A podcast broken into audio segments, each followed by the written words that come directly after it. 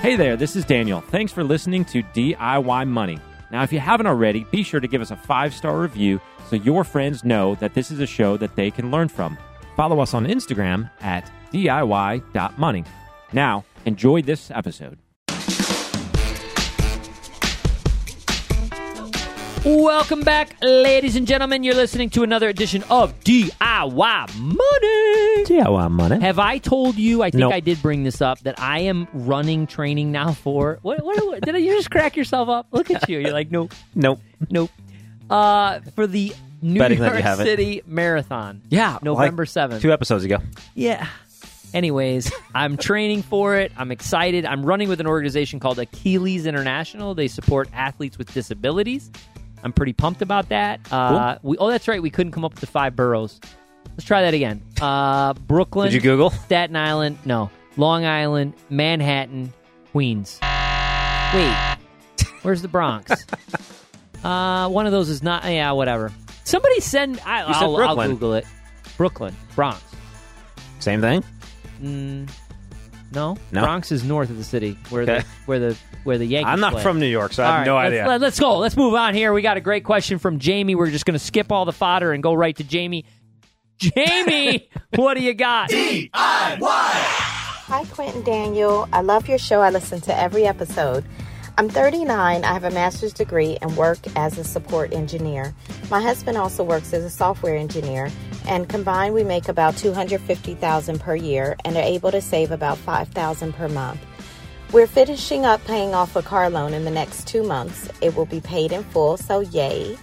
It should also take us about four months to build up our emergency fund. Afterwards, we will only have student loans and our mortgage left. My question is whether we should pay off the student loan next or pay off the mortgage. We have about 150,000 in student loans at a 6.8% interest rate. And with the mortgage, we owe 358,000 with a 3.5% rate on a 30-year term. My husband thinks we should do the mortgage first so that we'll be mortgage free. As I mentioned, we can allocate 5000 per month towards either of these. So we just need your advice on which one we should tackle first. I look forward to your great feedback and thank you so much. Again, we love your show. Okay, phenomenal questions. This theoretically could end up being the shortest show we've ever cut. I, I won't do that, but for me at least, it is. This is a no-brainer, an absolute no-brainer. You attack the student loan debt first, and let me explain why. There's a variety of reasons, and then I'm actually going to take a stab at why I think your husband is suggesting the mortgage debt. We don't have a husband name. Let's call him David.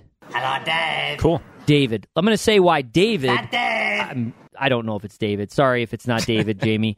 I'm going to say why David thinks he should take the mortgage debt out first. So, first and foremost, it's a six point something percent interest rate, well above the three point whatever you have on your home. By the way, probably maybe you've already done this already, but look at refining. Believe it or not, rates have probably gone down another percent, and you might be able to save a significant amount of money on your primary residence. That's number one. You're paying a significant amount of interest on your student loan over and above your mortgage.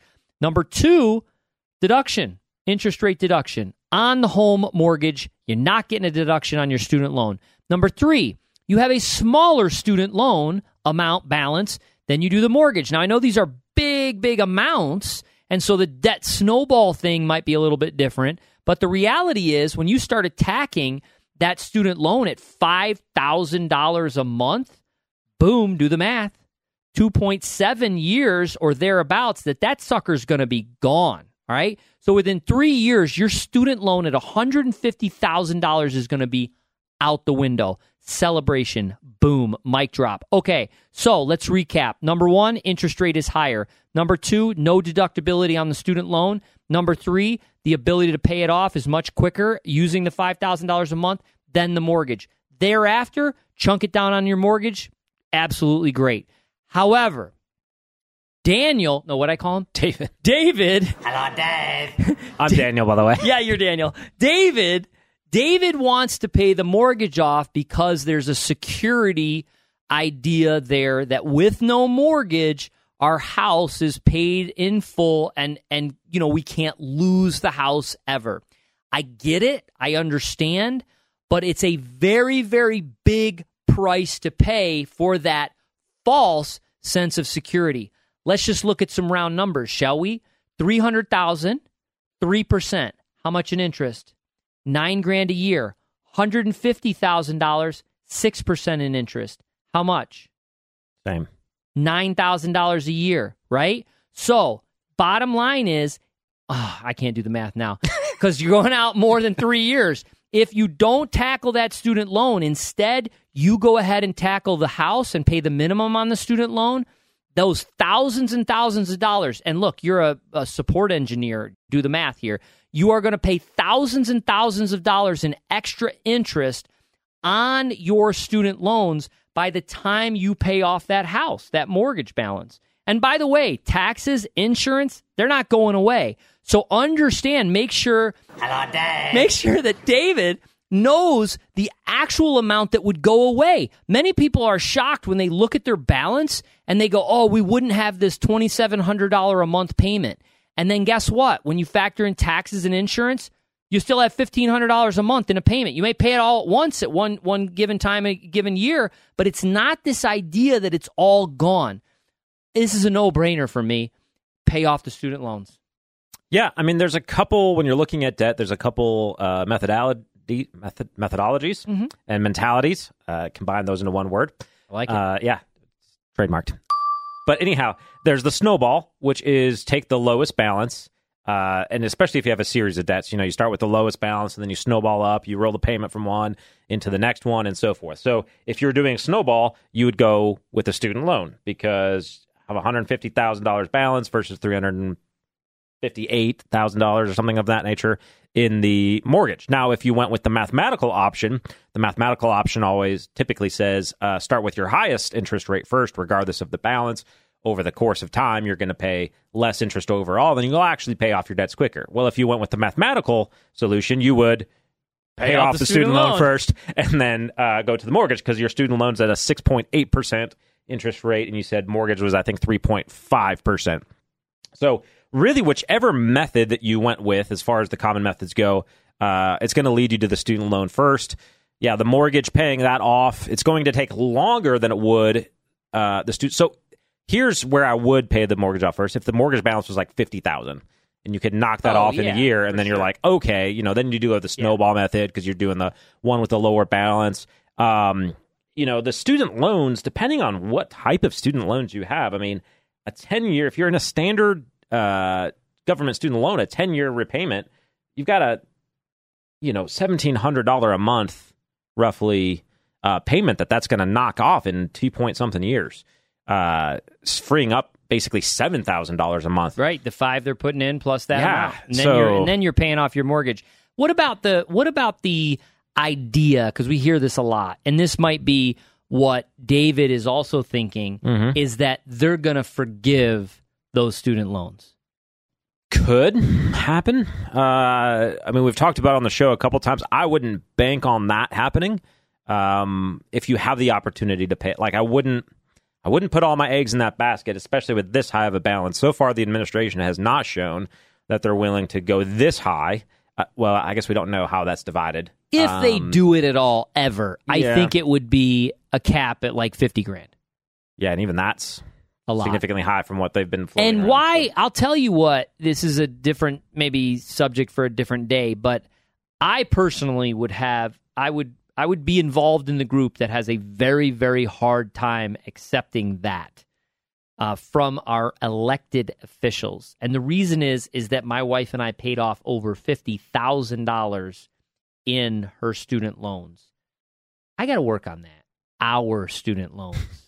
our student loans. Because if all of a sudden people are getting them forgiven and we paid off $50,000 in our student loans however many years ago, where's our credit? Where's our, you know, where is that ability? And so I there's going to be a lot of pushback there on on either side. And I know a lot of people don't agree with that. I know that we have a lot of listeners that, that just totally disagree with what I said, but just telling you from my perspective. Yeah. Uh, a couple other variables on the student loan that could come into play, but it doesn't sound like from the limited information we have that they would. Uh, public student loan forgiveness uh, is an option for some people who are doing public service for 10 years, uh, but you would have to have consolidated and be on a 20 year repayment um, because it's a 10 year timeline to the public student loan forgiveness, and the standard payment is 10 years. So typically you would have been consolidated into a lower payment. Um, the other option is if you had an income based repayment, but at the incomes that you stated, I don't think that's going to be the case. Nope. I don't think that's going to have brought down your payment at all. Uh, so if, you know, Pay it off. yeah, if, if you made me guess, I would say your payments between somewhere between a thousand and two thousand dollars a month. If you can get that paid off in two and a half years and have seven thousand dollars a month that you can either put towards the mortgage or investing or just basically achieving your goals. And you still, Jamie's 39, she said. Mm-hmm. So you still, by, you know, maybe late 40s, you have the potential to pay off the mortgage as well. So again, the idea of, hey, we're totally debt mortgage free, Mm-hmm. you know, you still have the ability to, to claim that at a very, very young age. Yeah, I would. Um, when you get to that point, when the student loan is paid off and you start looking at that mortgage, at that point, maybe talk to somebody, a planner that can help look objectively at the goals, because at that point, what you could also end up inadvertently doing is paying off relatively low interest rate mortgage for the next five years, um, but not really attacking some of your other financial goals. So just keep it all in balance. At that point, you're going to have seven thousand dollar a month surplus. Uh, I would allocate a little bit of that to just getting an objective set of eyes on your goals, somebody that you can trust, and then taking it from there. Maybe our wealth development program. Is that what Could you were do doing that there? Well, yeah. I mean, if she wants to uh, utilize us, but I mean, there's other great options. But I think we do a fine job. Fine, fine job. All right. Uh, that's about as ex- the extent of you'll ever hear Daniel market our services. Is that little subtle sly there? All right. Let's uh, recap a few things. Uh, first of all, Jamie, great question. Keep up the unbelievable work, and thanks for sending that in. We'll send you a twenty-five dollar Amazon gift card, and I hope you celebrated. I know you probably sent your question several months ago. I hope they celebrated the car payoff. You know, go out to dinner, split an appetizer, happy hour, keep it within budget. Celebrate those wins. All right, remember, friends, the secret to wealth is very simple. Live on less than you make, invest the rest, do so for a very long time. Make it a great one. Thanks for listening to this episode of the show. If you want content delivered to you regularly, be sure to follow us on Instagram at DIY.money. And if you want your questions aired on the show, be sure to send that to us, and you'll get $25 Amazon gift card.